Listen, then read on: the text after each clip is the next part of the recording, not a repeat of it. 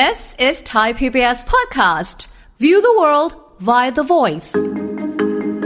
ที่บอกว่าเคมีตรงกันหรือไม่ตรงกัน มันมันเป็นเรื่องของสารเคมีที่หลั่งมาจากสมองของคนเราเนี่ยแหละค่ะ เป็นความรู้สึกที่เวลาเดินไปไหน แล้วตาต่อตามาประสานมันเกิดอาการปิ๊ง เราปิ๊งเขาแล้วเขาปิ๊งเรา มันจะเกิดการหลั่งสารเคมีที่ชื่อว่าโดพามีน กับนอร์เอพิเนฟริน มันจะส่งผลต่อระบบประสาทอัตโนมัติทำให้หัวใจเราเต้นแรงเนาะไอ้ยะหน้าแดงใจมันก็จดจ่ออยากจะพบเขาอืมอยากจะกระตือรือร้นกระฉับกระเฉง อยากจะเข้าไปใกล้ อยากจะอะไรต่างๆ เหล่านี้ ฟังทุกเรื่องสุขภาพ อัปเดตททุกโรคภัย ฟังรายการโรงหมอ กับดิฉัน สุรีพร วงศิตพรค่ะ This is Thai PBS podcast. เอาละค่ะวันนี้นะคะ คุณผู้ฟังคะวันนี้เราจะคุยกันไม่ได้เป็นเชิงฟิสิกส์เคมีอะไรนะคะ แต่เป็นเรื่องของความสัมพันธ์นั่นเองนะว่า เอ๊ะ ถ้าคนเราเนี่ยมีเคมีที่ตรงกัน มันจะไปด้วยกันได้ เอ๊ะคำว่าเคมีที่ตรงกัน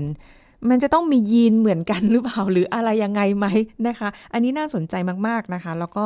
ที่ได้ยินมาบ่อยๆ ก็คือ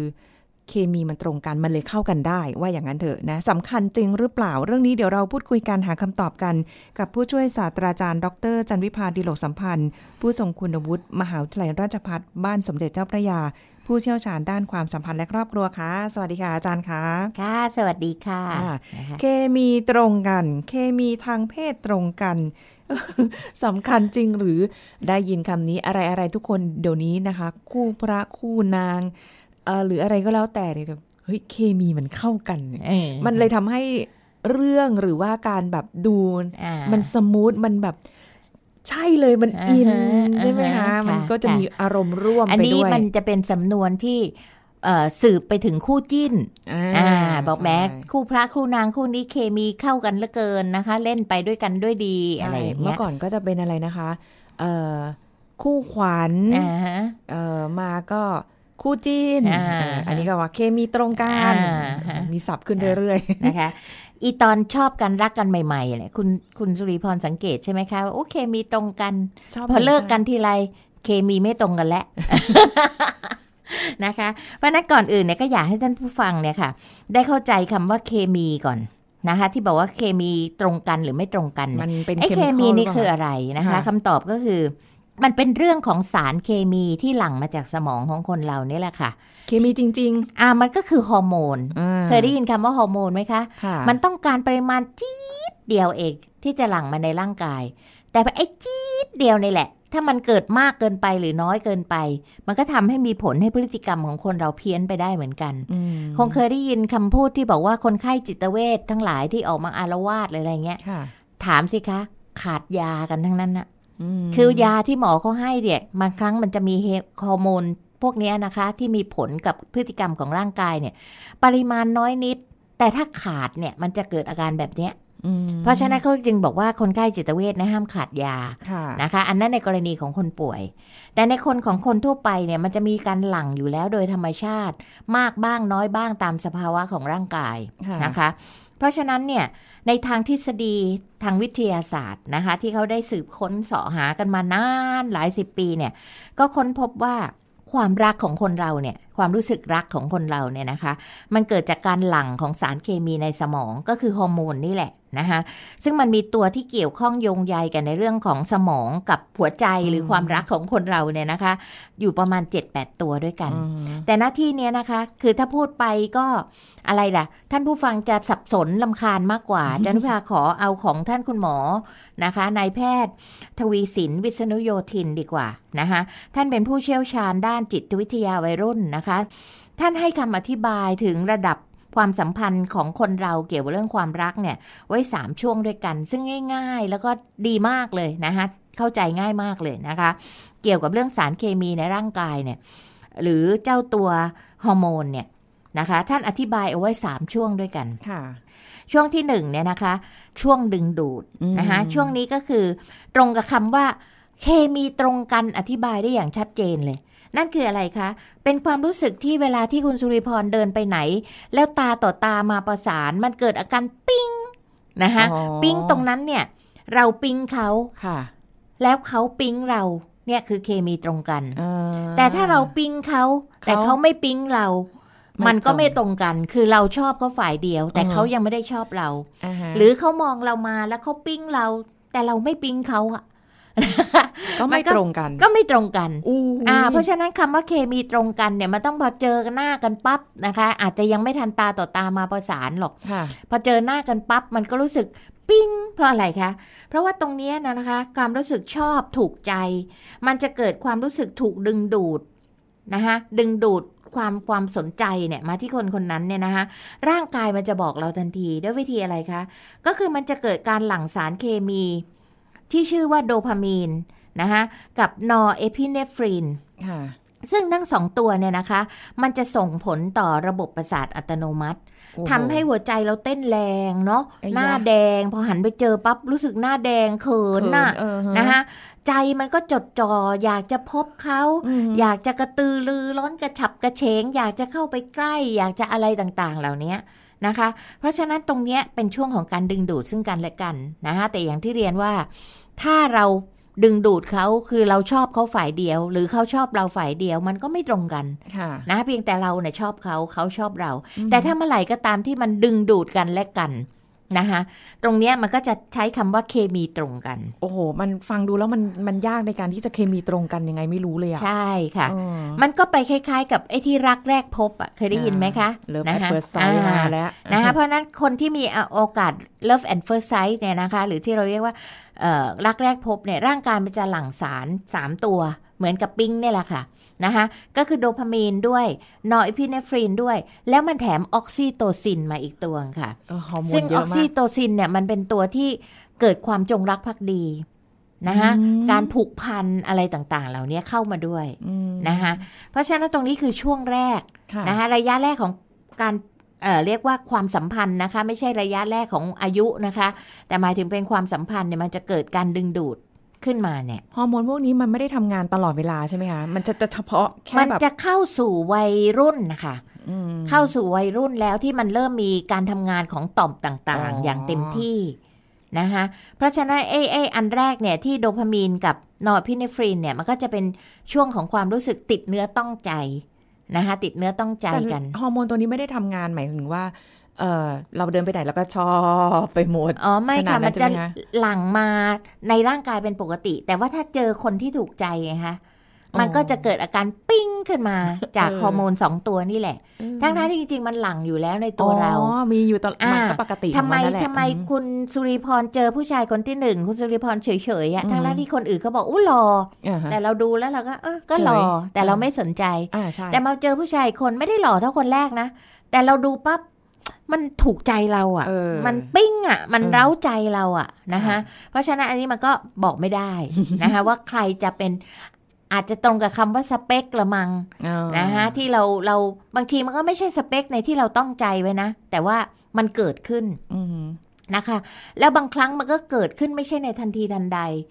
บางคนเนี่ยเราคบมาตั้งนานแล้วเป็นเพื่อนมาตั้งนานแล้วเพิ่งจะมาปิ๊งกันวันเนี้ยถูกไหมคะฮอร์โมนนั่นก็คือไอ้ฮอร์โมนตัวเนี้ยมันเริ่มหลั่งแล้ว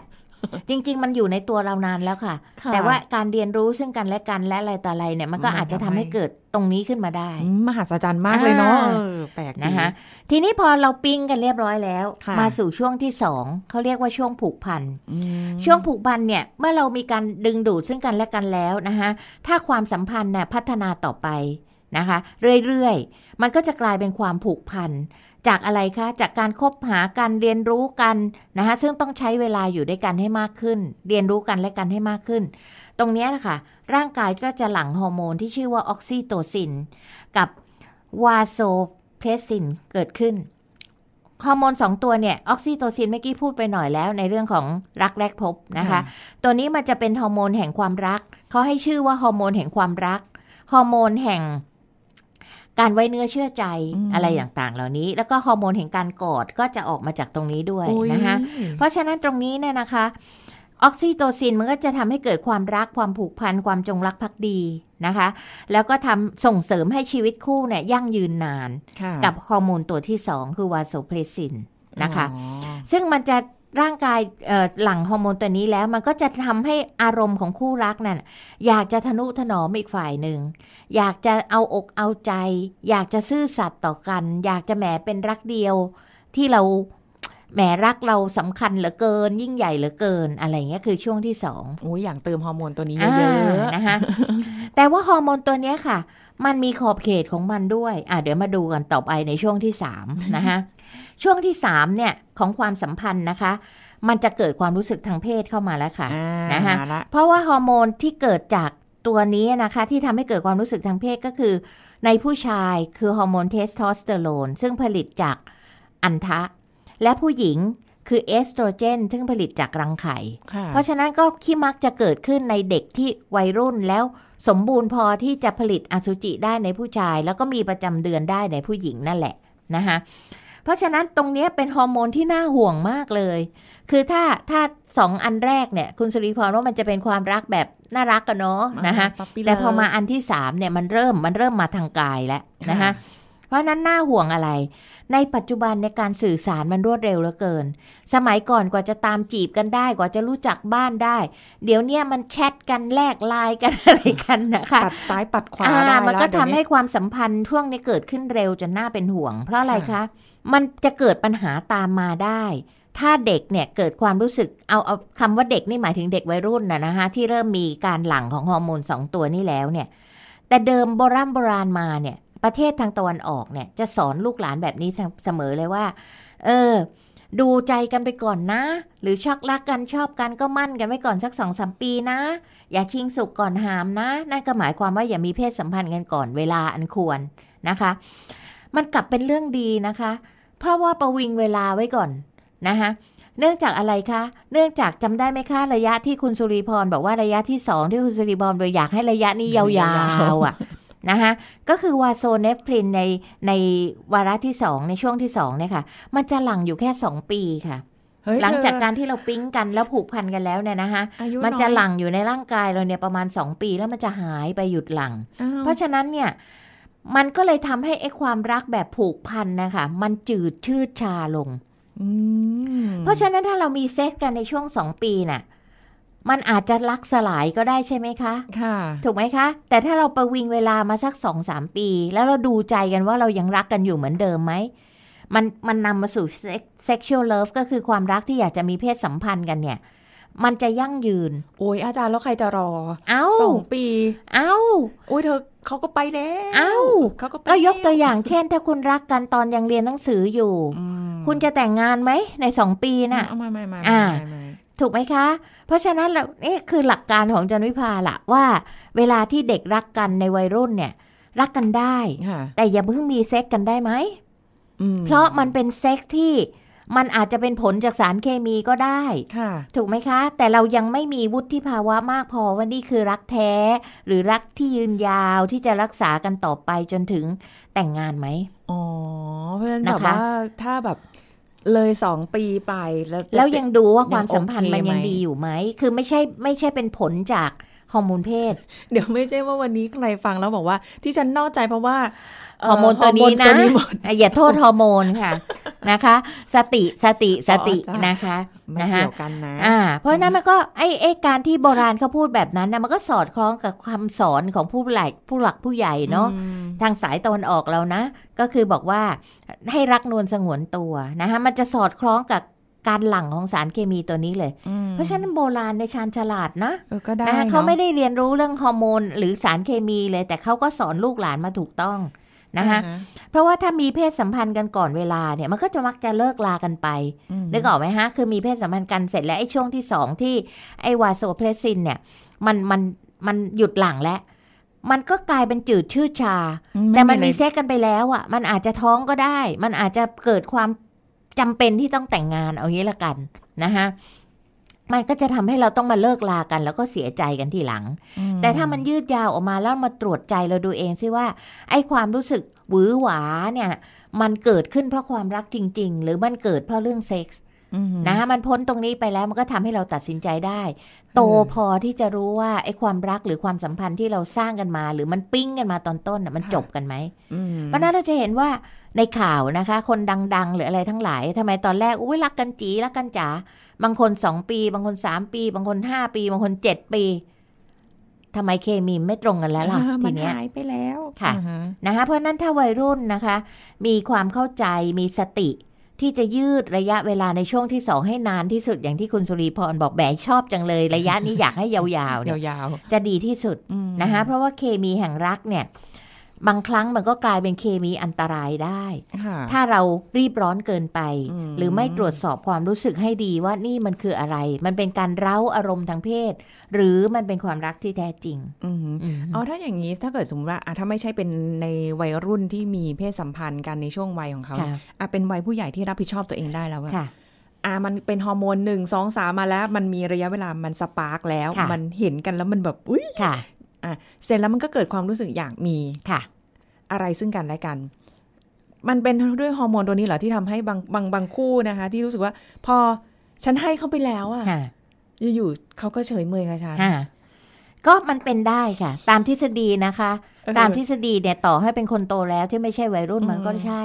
เพราะฉะนั้นถ้าคุณจะมีความสัมพันธ์กันมากกว่าความรักธรรมดา คือมีความสัมพันธ์ทางกายอะมีเพศสัมพันธ์กันอะควรจะป้องกันก่อนอืม คำว่าป้องกันก่อนก็หมายความว่าอย่าให้มัน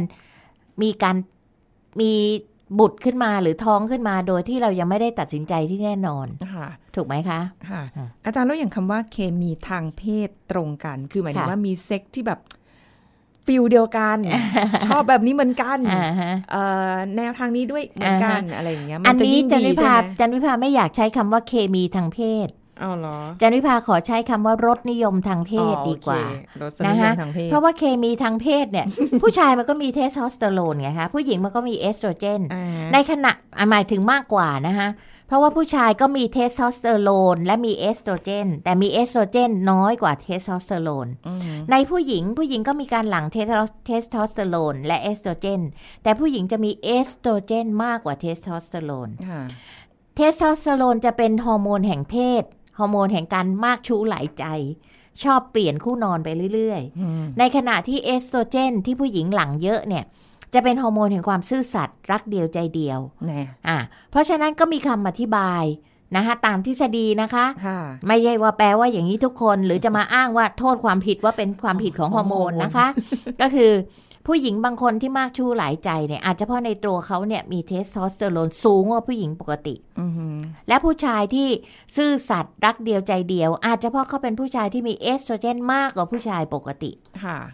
ก็เป็นได้ คือทั้งชายและหญิงจริง ๆ แล้วมีอ่าฮอร์โมนสองตัวเนี้ยอยู่ในอยู่ในตัวเหมือนกันใช่แต่ว่าแค่เอสโตรเจนมันแสดงออกซึ่งเป็นความเป็นผู้หญิงใช่นะคะ มีหน้าใช่อกหน้าใจว่าไปใช่ผู้ชายใช่ก็ค่ะจะอ่าว่าไปใช่ค่ะต่แล้วก็ล้ความเนื้อรู้สึกนึกคิดในเรื่องของเออความรักและเพศแตกต่างกันอืมอยู่ที่ว่ามีอะไรมากใช่กว่ากันค่แต่นอกเงเหนือจากนี้นะคะ อย่าไปโทษฮอร์โมนอย่างเดียว มันอยู่ที่การคิดค่ะมันอยู่ที่คุณธรรมประจำใจ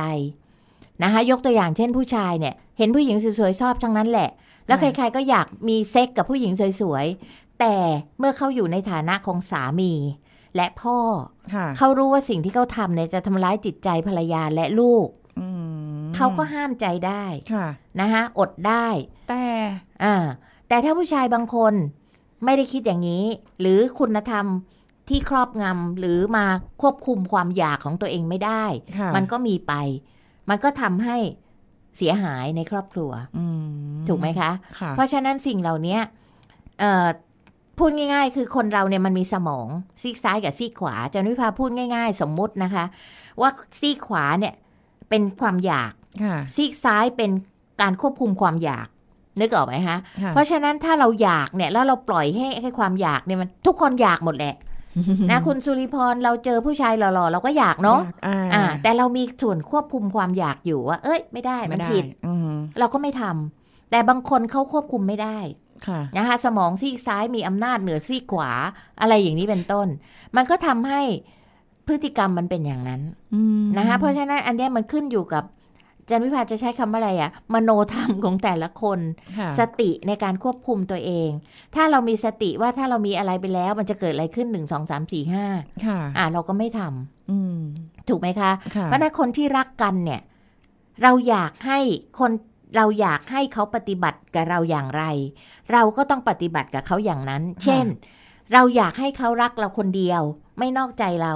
เราก็ต้องรักเขาคนเดียวแล้วไม่นอกใจเขา มันจึงจะศีลเสมอกันไงคะอืมค่ะแต่ถ้าเราอยากให้เขารักเราคนเดียวไม่นอกใจเรา แต่เราไม่ทำอย่างนั้นกับเขาค่ะเราก็ไปแลดแลดแลดแลดใคร มันจะรักษากันได้ไหมล่ะ ก็ไม่ได้ ก็ไม่ได้อืมถูกไหมฮะ เพราะฉะนั้นค่ะนี่คือสิ่งที่มนุษย์เหนือกว่าสัตว์ สัตว์เนี่ย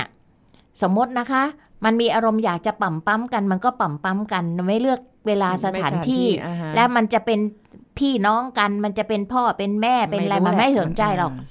แต่มนุษย์เราค่ะ เรามีคุณธรรมที่เหนือกว่าสัตว์ เพราะฉะนั้นเราอยากค่ะ แต่เราควบคุมได้อ่าฮะนะว่าสถานที่ใดเหมาะสถานที่ใดไม่เหมาะ คนใดเหมาะคนใดไม่เหมาะ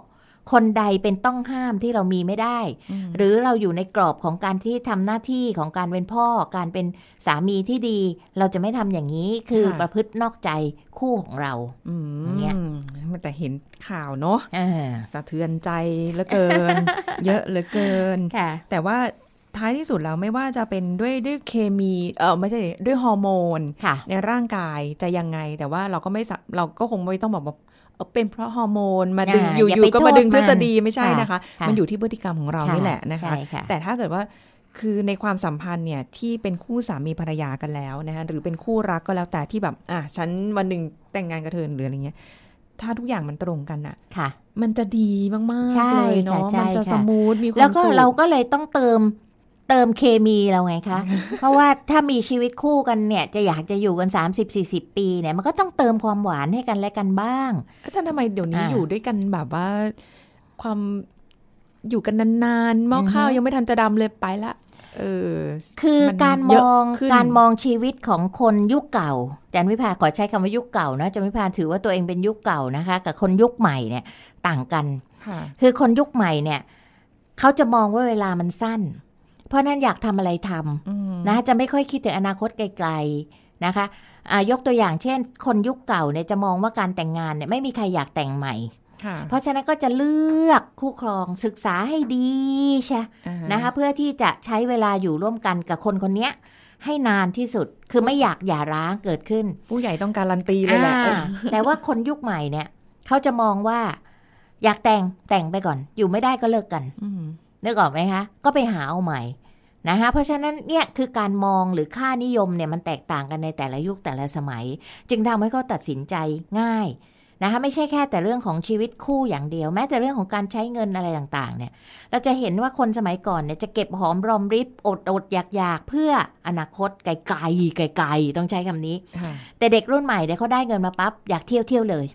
อยากซื้อซื้อเลย ไม่รู้อยากได้ได้เลย ไม่รู้จะมีชีวิตต่อหรือใช่เปล่าออเพราะไม่รู้ฉันปว่าก่อนเออ ไม่รู้ว่าชีวิตจะยาวแค่ไหนอืมนึกออกไหมคะ เพราะนั้นแนวคิดมันต่างกันเพราะโลกในปัจจุบันเนี่ยมันเป็นอะไรที่ฉับไวไวไปหมดทุกเรื่องอะ